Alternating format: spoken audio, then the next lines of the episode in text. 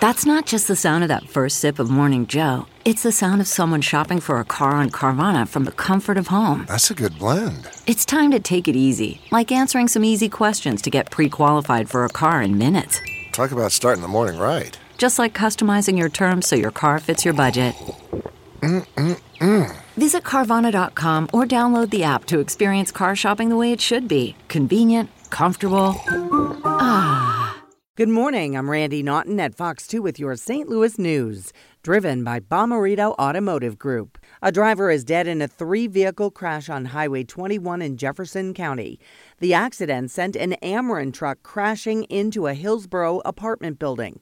It took hours before workers were able to secure the truck and remove it from the building around 10 last night. A 42 year old man died in the wreck. Another driver and two workers in the Ameren truck were not injured.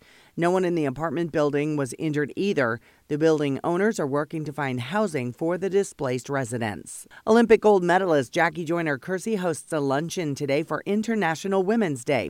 Several area women leaders in business are invited. The event is designed to celebrate women's achievements and discuss areas where more progress is still needed.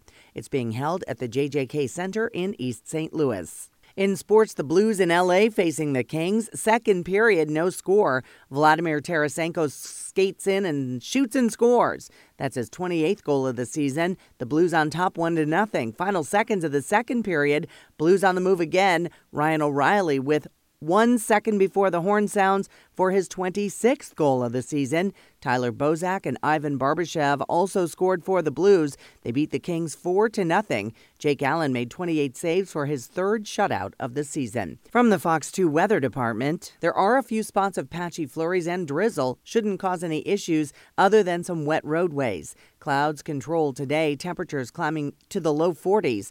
Saturday's storm system is still on track. Heavy rain is possible and some storms could be strong. Temperatures will be mild and above normal, climbing to around 60.